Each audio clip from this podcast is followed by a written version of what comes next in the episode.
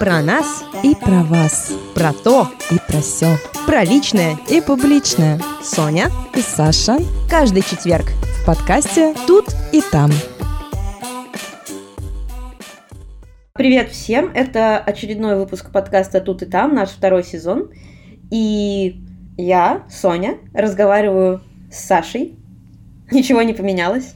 Да-да-да, всем привет. И сегодня мы решили поговорить про дружбу. Э, меня достаточно часто этот вопрос в последнее время занимает. Ну, то есть я так думаю, вообще там дружба это достаточно странный концепт, нет? Что у тебя вообще при... в голову приходит просто, когда ты слышишь слово дружба? Картинка плавленного сырка? Скажи. А у нас, у нас в Петербурге есть рюмочная дружба. Слушай, хорошее название для рюмочной. Ну, сырок плавленый дружба, это правда. Ну, не, не первая, конечно, ассоциация, но спасибо, что ты напомнила. У нас в Москве есть памятник сырку дружба. Он да на... ладно? Да, и он находится там, где его производят если я не ошибаюсь. Если я ошибаюсь, дорогие слушатели, можете меня поправить, пишите, звоните, отправляйте э, письма голубиной почтой. Да, возвращаясь к, на, к вопросу, если серьезно, что тебе в голову приходит, когда ты слышишь вообще дружба слово? Слушай, ну мне приходит в голову конкретно портрет э, одного человека, которого я могу назвать своим лучшим другом. А, это мой двоюродный брат. брат. Да, Паша, я знаю его всю свою жизнь, и ты видишь, ты, ты уже знаешь уже его не так долго, как я, но тем не менее. И для меня вот это вот, наверное, такой символ дружбы, потому что мы, правда, знаем друг друга с рождения, и я знаю, что я могу доверять ему на 100%, на 200, там, 500 тысяч, миллион процентов. И даже если мы сейчас не так уж... восприятие процентов? Я просто максималистка. Чем больше процентов, тем лучше. И даже несмотря на то, что сейчас мы не так уж часто общаемся с ним, и мы находимся вообще там в полутора тысячах километрах друг от друга, э, все равно я знаю, что вот мы, наверное, вот одни из самых близких друг к другу людей. И было время вот в подростковом особенно возрасте, когда, ну, мы знали друг о друге прям вот буквально все. Все, что э, я знала, знал он, и в обратную сторону это тоже работало. Вот. А ты? А ты? Почему? Почему тебе вот вызывает вопросы этот концепт дружбы? Нет, дело Расскажи не в том, что он меня вызывает вопросы. Просто это достаточно, если подумать, такое интересное явление, потому что, по сути, что эм, люди на основе какой-то взаимной, по-хорошему, да, взаимной симпатии договариваются просто помогать друг другу, не знаю, поддерживать друг друга э, безвозмездно. Ну, по-хорошему, да? Ну, в общем, Пожалуй, да. То есть, если мы понимаем, что, э, например, когда это какие-то романтические отношения, то понятно, там есть какой-то еще интерес, э, как сказать, ну, влечение, да, какое-то. Сексуального характера.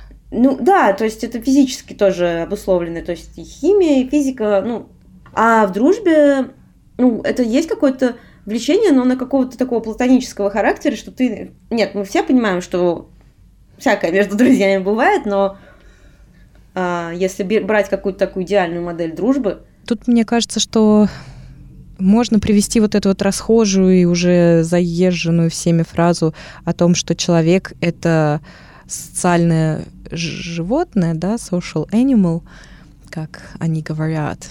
Мы все-таки существуем в обществе, и в этом обществе, наверное, мы ищем людей где-то в чем-то похожих на нас, людей, на которых можно положиться, опереться, какую-то поддержку. Может быть, это и есть источник дружбы. Потому что, сейчас скажу почему, почему мне именно кажется, что мы все-таки ищем похожих на себя людей и испытываем к ним симпатию.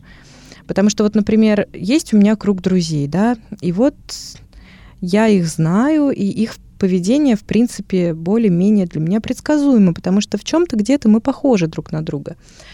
И вот я уже рассказывала, по-моему, в одном из наших предыдущих подкастов, что когда я занималась всей этой вот историей с реновацией, я стала общаться там со своими соседями, и я поняла, что это люди, которые живут со мной на очень-очень такой узкой ограниченной территории, но они вообще другие. Вот прям вообще другие. Я даже не подозревала существование таких людей, пока я не вышла из своего какого-то круга друзей, ну и коллег. Ну, коллеги это тоже, ну, какие-то понятные, близкие мне люди, потому что мы делаем одно и то же дело. И вот, мне кажется, все-таки мы друзей подбираем по принципу похожести. Ну, по крайней мере, в более-менее сознательном возрасте. Ну да, это, наверное, мы, как, собственно, хотим какое-то видеть отражение себя в людях. Это вполне возможно. Я не знаю. Но... Так немножко нарциссичес... нарциссически. Да, я думаю, что мы все немножко нарциссы. Нет? Не знаю, это с кем-то же действительно мы не близкие друзья, с кем-то нам хочется делиться какими-то переживаниями, и, возможно, мы не так хорошо знаем этого человека, в смысле, мы, может быть, не знакомы с ним всю свою жизнь, но вдруг ты встречаешь человека, с которым ты чувствуешь совершенно себя комфортно, чтобы поделиться достаточно глубокими переживаниями. А с кем-то, кого ты знаешь миллион лет, ты не говоришь на такие темы близкие. Это тоже очень интересно. Вряд ли близость возникает и какое-то доверие возникает от количества проведенных вместе лет. Вообще непонятно, почему, откуда возникает вот эта вот симпатия. И опять-таки, ну, вероятно, она возможна не с любым человеком. То есть вы можете быть гиперобщительным, но при этом не с каждым, может, найдете такой общий язык. Да. А мне вот еще стал интересовать вообще вопрос, как мы в русском языке мы говорим друг, мне кажется, ну, реже, чем в английском, например, friend. С другими языками, честно, не могу сравнить, просто не знаю. Но судя по культуре, которая транслируется через сериалы, фильмы, слово friend, оно более эм, широкое, что ли. То есть я не могу сказать по-русски про большинство людей в моем окружении, что они мои друзья, но по-английски я их называю friend. Я не использую слово comrade, не знаю, товарищ или acquaintance, потому что я не хочу ломать свой язык. Знакомый. Ну, знаешь, у нас просто, наверное, значение слова «друг», оно какое-то более узкое, скажем так. Друг — это вот прям кто-то, кто твой, ну вот, братюня. Прям человек, которому ты доверяешь, доверяешь, знаешь его там много лет, скорее всего, потому что у нас есть другие замечательные слова, чтобы описать других своих, например, знакомый или приятель или коллега. В английском тоже есть mate, uh, acquaintance, uh, bro, buddy, comrade, товарищ. Но смысле, что они есть во всех языках, эти слова. Честно, я никаких исследований не читала, но мой опыт говорит о том, что частотность использования слова friend, она повыше, чем э, слово друг. А тебя, кстати, не смущает, что слово друг подозрительно похоже на слово другой? Нет. А тебя, видимо, смущает? Нет, я просто только что об этом подумала. А вот давай посмотрим. Если мы заглянем в этимологию слова друг и друг общеславянское, того же корня, что и латышское драукс, друг-приятель. Буквально спутник, затем товарищ и друг. Спутник. Спутник, кстати, хорошее слово. Друг ведь это твой спутник, по сути, спутник жизни. Не в том вот э, смысле, которое в ЗАГСе произносит, а вот какой-то действительно твой спутник. Вот. Э, еще одно объяснение этимологии слова «друг» — семантика данного слова верный, преданный, надежный, достоверный. Также есть в латышском безопасный, немецкие слова верный, преданный, надежный. То есть а, еще тут написано, что, скорее всего, слово «друг» используется нами с варяжских времен. Не случайно словосочетание и у англичан, и у нас true friend — верный друг. И дружина — это братское объединение верных, преданных друг другу боевых товарищей. В корне может лежать дхрува, санскрит, твердый, постоянный, как дерево. Три, английское дерево. И в дохристианских культурах вера, стабильность ассоциировалась с деревом, прежде всего со священным для многих языческих культур дубом. Также дуру с азербайджанского или дуру чистый, ясный, чистосердечный. Я вот э, смотрю сейчас этимологические слова русского языка Макса Фасмера, и говорится, что другой он э, этимологически связан с, э, скорее всего, да, с чешскими, славянскими, ну, то есть э, с словами из других славянских языков, со словами, которые означают второй, другой, то есть по большому счету другой это просто второй в паре. Ты вообще можешь сказать, что у тебя много друзей, например? Это такой частый вопрос. У меня большой круг общения, у меня очень много знакомых, я бы сказала. Сейчас сама стала употреблять слова, слово друг, друзья в более широком значении, чем раньше. Если раньше мне было достаточно сложно назвать человека другом, сейчас я делаю это легко. Но, возможно, просто потому, что где-то стало попроще относиться вообще к этому. То есть, если раньше надо было, чтобы у тебя были лучшие друзья, обязательно лучший друг. Сейчас я вообще поняла, что у меня уже давно, несколько лет нет лучшего друга, лучшей подруги, и меня это нисколько не пугает. Более того, так складывается, что у меня периодически раз в несколько лет меняется круг общения. Иногда он разрастается. Поэтому я могу сказать, что у меня много друзей, но в том значении, что это люди, которые просто вот вокруг меня. Или я с ними. Скорее, не хочу быть пупом земли. А ты? Но нет, а я не могу сказать, что у меня много друзей. Вот просто вот даже саму фразу эту я, наверное, не могу сказать. Я, да, поддерживаю тебя в том, что вот можно сказать, да, у меня широкий круг общения, но тут немножечко странно, потому что, да, у меня очень-очень ограниченное количество друзей, но также есть люди, которых я в принципе, считаю своими друзьями, но мы можем не общаться годами, но где-то, когда мы встретились, мы как-то схлестнулись на эмоциональном уровне, и я знаю, что когда мы в следующий раз встретимся, мы будем вот на той же самой волне, что и годы назад, вот, вот на вот этой вот волне прям дружба-дружба. И я не тот человек, который постоянно поддерживает контакт со своими друзьями. То есть я не тот человек, который там каждый день или каждую неделю пишет, что, как дела, там, т.д.т.п. Я не очень сильно нуждаюсь в какой-то эмоциональной поддержке со стороны большого количества людей. Ну, и если эти люди нуждаются в какой-то супер поддержке там каждую неделю от меня, вряд ли я смогу это, потому что, ну, я не знаю почему, я просто не такой человек. Но при этом я их люблю, скучаю и знаю, что когда мы встретимся, мне проще при встрече все как бы выразить все свои чувства, чем в переписке по телефону или там видеозвонку. А ты как? У меня есть несколько дружб на расстоянии. Это люди, которые живут э, в других странах, в других городах, и мы с ними э, регулярно общаемся, потому что я думаю, что если не общаться с ними регулярно, то это может просто потеряться, а я бы этого очень не хотела. Я, я часто называю товарищами своих товарищей. И товарок. Мне нравится слово товарищ. Правда, оно такое очень бодренькое. Мне кажется, это единственное, что я бы забрала из Советского Союза слово товарищ. Ой, не знаю, не знаю. Вот, кстати говоря, ты сказала, поправь меня, если я не так тебя поняла, вот что иногда дружба, вот неважно, сколько там лет вы вместе, вот бывает просто встретишься, и вот вы уже как будто бы на одной волне, да? А я вот тут нашла, обращаясь к моей любимой науке, опять-таки, в журнале «Наука и жизнь» я нашла интересную статью. 2 февраля 2018 года опубликована статья, которая называется «Дружба мозгов». И тут приводятся данные исследования, а, проведенные учеными из Дартмутского колледжа. Исследования о том, что вот есть такое как бы явление, что люди, которые давно и крепко дружат, они вроде бы как читают мысли друг друга, то есть они на одной волне. В общем, они собрали несколько десятков аспирантов и заставили их отвечать на вопросы об их отношении.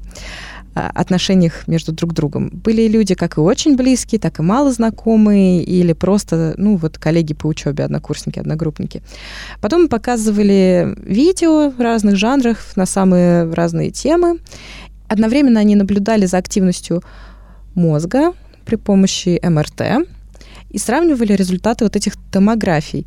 И удивительно, что у людей, которые общались очень близко, было большое сходство в деятельности их мозга. То есть зоны, которые отвечают за эмоцию и рассуждение, внимание, они были задействованы вот прям вот примерно одинаковая картинка была. На это не влияла ни национальность, ни пол, ни возраст, ни то, там, правша или левша человек. Просто их отношения, вот их э, отношения друг с другом. И все. что может, наверное, говорить о том, что когда мы с человеком дружим и общаемся в течение длительного времени, мы какие-то хм. строим очень похожие нейронные связи в нашем мозгу. Я так ну, думаю. Я думаю, что такой вывод сделать на основе там одного исследования.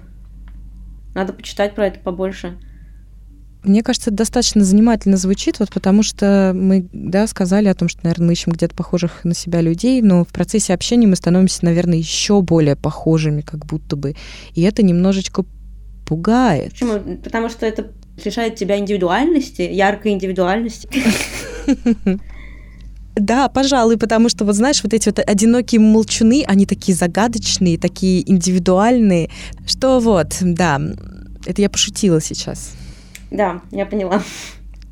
Хотя мы не знаем, возможно, да, возможно, они уникальные, поэтому они никому не рассказывают ничего. А, люди по-разному дружат. На самом деле, не всем людям надо обязательно говорить много. Есть люди, которые могут помолчать, но всегда готовы подставить э, тебя. Нет, э, плечо свое. Или, не знаю, там, жилетку свою предоставить для твоего плача. Ну, я человек, который много разговаривает, вообще всегда. Есть люди, которым... Ну, то есть я допускаю возможность, что люди, которые не так много говорят, как я, тоже имеют право на существование. Спасибо, Софья Павловна, что ты допускаешь такую возможность.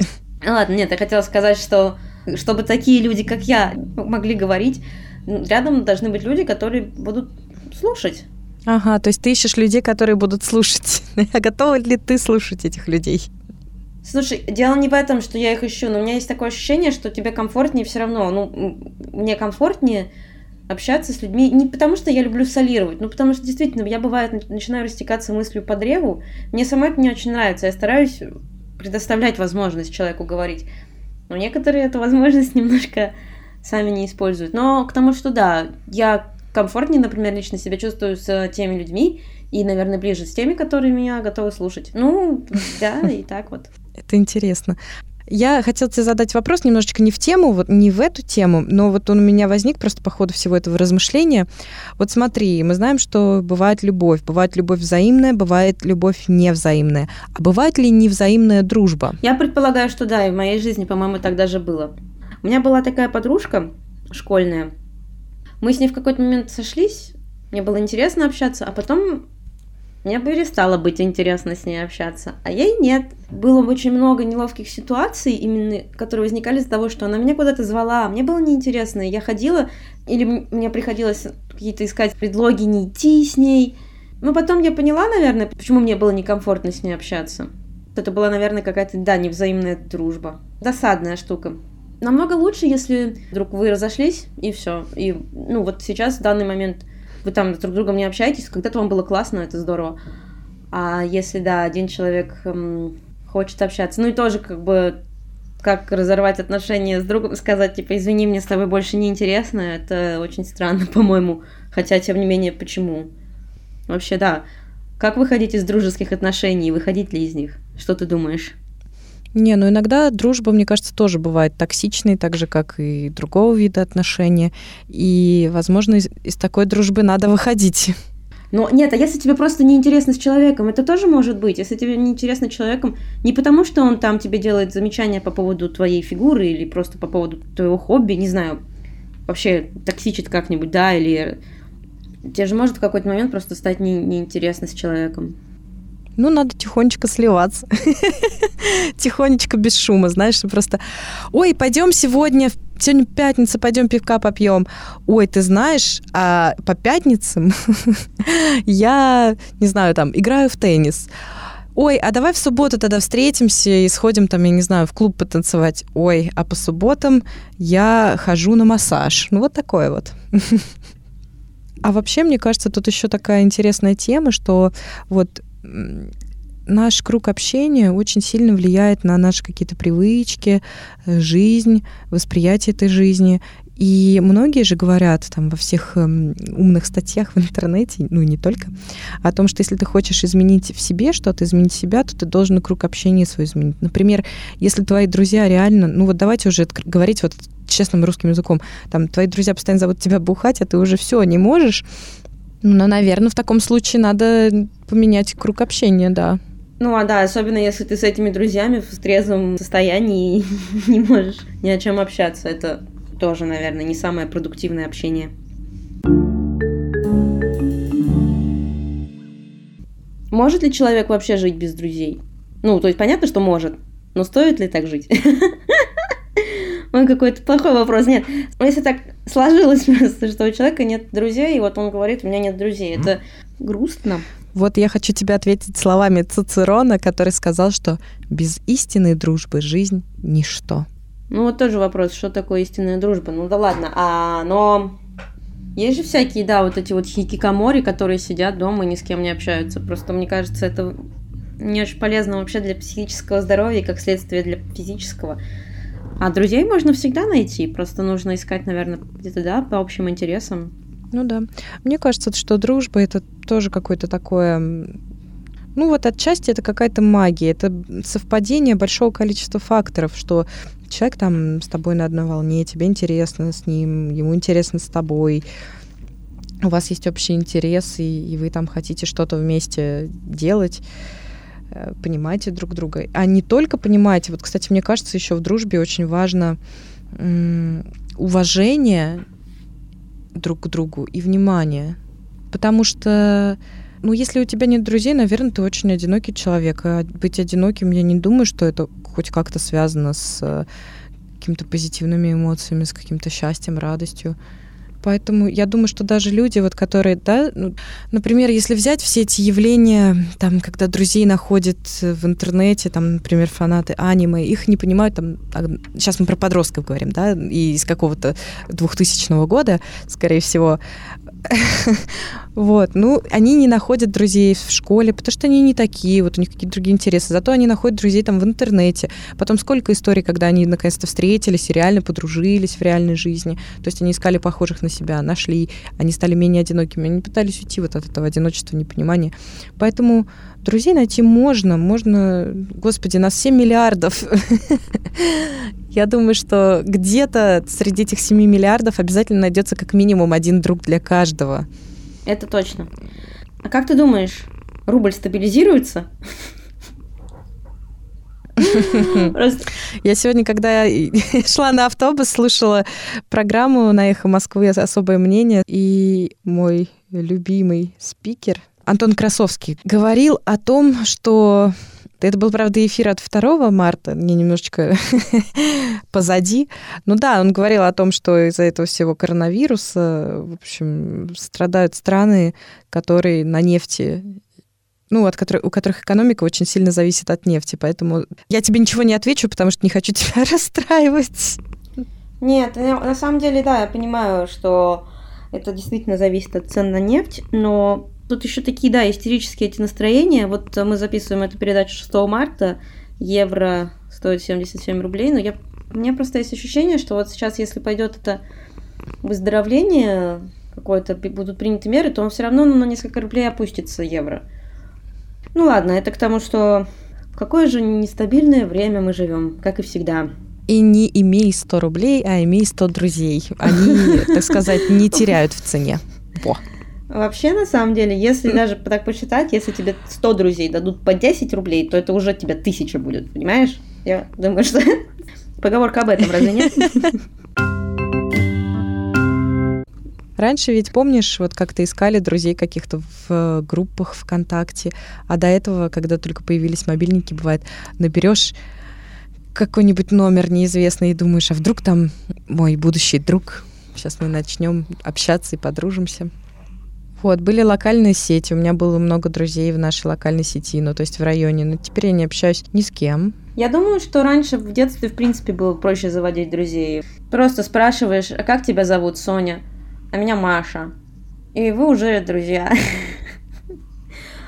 А... Да, а можно да, с тобой водиться? Водиться, напиться. А, да, я думаю, что надо поучиться этой простоте у, дру... у друзей, господи, у, у как их, дети, вот, у детей. Надо поучиться вот этой вот какой-то открытости, да. Но я бы, с другой стороны, этим не увлекалась сильно, потому что в, э, во взрослом возрасте люди становятся более испорченными, и кроме прям дружбы-дружбы, им от тебя, может быть, еще нужно очень много вещей, так что тут все-таки, мне кажется, надо осторожнее. Вообще, да, я согласна с тем, что с возрастом друзей становится меньше. Ну, вот это мне когда-то говорили мои старшие друзья и родители. А я думала, что за ерунда? А вот нет, не ерунда, оказывается. Ну, на мой взгляд, может быть, кто-то не согласится со мной. Не то, что их становится меньше. Наоборот, людей-то в твоем круге прибавляется. Просто близких связей наверняка становится меньше. Но это связано еще и с тем, что там семьи появляются. Меньше времени остается общение, там, работа, учеба. Но, по-моему, нельзя отказываться от друзей Э, не то, что отказываться, надо стремиться сохранять дружеские отношения и какой-то свой круг отдельный от твоей семьи, там, от твоего партнера, потому что это тоже личное пространство твое, пространство общения. Конечно. Вот э, могу сказать еще одну личную штуку быстро о том, что, ну, я уже говорила тоже и в подкасте, а ты знаешь это от меня очень хорошо, что с вашим отбытием из Ниритхазы круг моих друзей здесь сократился, ну, до двух людей. Вот. Один из которых тоже в относительно скором времени покинет а, Ниритхазу. Да. И, честно говоря, это вызывает во мне стресс, провоцирует стресс, потому что да, там партнер, там друзья какие-то, приятели, приятели, это хорошо, но вот человека, которому просто скажешь, там вот все, сегодня был ужасный день, мне нужно просто вот выйти куда-нибудь, там, я не знаю, погулять, пойти в парк или посидеть там в кафе, и просто поговорить. Может быть, даже на отвлеченные темы. Не обязательно даже обсуждать эти проблемы, а просто вот как-то это приводит к тому, что снижается стресс, когда ты разделяешь эмоции с человеком каким-то близким. И не каждому человеку ты так можешь сказать. Я, я согласна. Так я тебе об этом в начале самом говорила, что удивительно каким-то образом складывается вот это вот понятие дружбы, что ты знакомишься с человеком и хочешь ему, ну, не то, что хочешь, а чувствуешь себя комфортно с ним, чтобы рассказать, довериться. Я уже который день нервничаю из-за дурацкой ситуации с коронавирусом. И я не хочу нервничать. Меня это дико бесит, потому что я нервничаю, потому что я не хочу поддаваться панике. И я отвлекаюсь с помощью своих друзей. Да нет, что меня почти не отвлекает от этого. Интересно, когда этот выпуск выйдет? А, мы еще будем здоровы или уже все? Мне кажется, когда этот выпуск выйдет, все уже сдохнет в плане не, не мира, а вирус. Не знаю. Я не умею смотреть в будущее. Да нет, вирус за это время не сдохнет, но. Но просто... паника вокруг него, может поутихнет как-то, нет?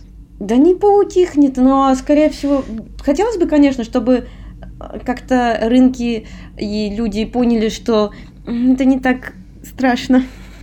Эх, ладно, что ж. Нет, ну, но, например, я уезжаю в это воскресенье. Мы записываем в пятницу, 6 а, да, мы марта, когда ты уже а уехала. выйдет этот подкаст, когда я буду не в Нейротихазе, я еду на Кипр, я надеюсь, я уеду, и надеюсь, я не буду в Нейротихазе, когда этот выпуск выйдет. Но меня уже предупредили здесь на работе, что когда я вернусь обратно, неделю в офисе как минимум, чтобы я не появлялась. И сейчас у нас приехал новый волонтер, он приехал сегодня, следующую неделю его в офисе не будет, э, так же, как нет в офисе Антонеллы, потому что она вернулась из Германии. Но, тем не менее, тренинг по приезду для других волонтеров не отменяют, они едут в Будапешт. Поэтому в следующем, на следующей неделе будет три чайка в офисе. Двое русских ребят, Ира, Андрей, держитесь, и Габр. Поэтому пожелаем им удачи. В бою, как говорится. Ну что ж, ладно, мы поздравляем всех прекрасных дам с прошедшим праздником 8 марта. А не прекрасных не поздравляем, милых поздравляем, а не милых не поздравляем. Вот так вот. А, хорошо, я еще хочу поздравить всех прекрасных и милых мужчин с 23 февраля. Раз мы не поздравили до этого, почему бы нет? С давно прошедшим. А, вот, ну ладно, все. Пока. Пока-пока. Про нас и про вас. Про то и про все. Про личное и публичное. Соня и Саша. Каждый четверг в подкасте «Тут и там».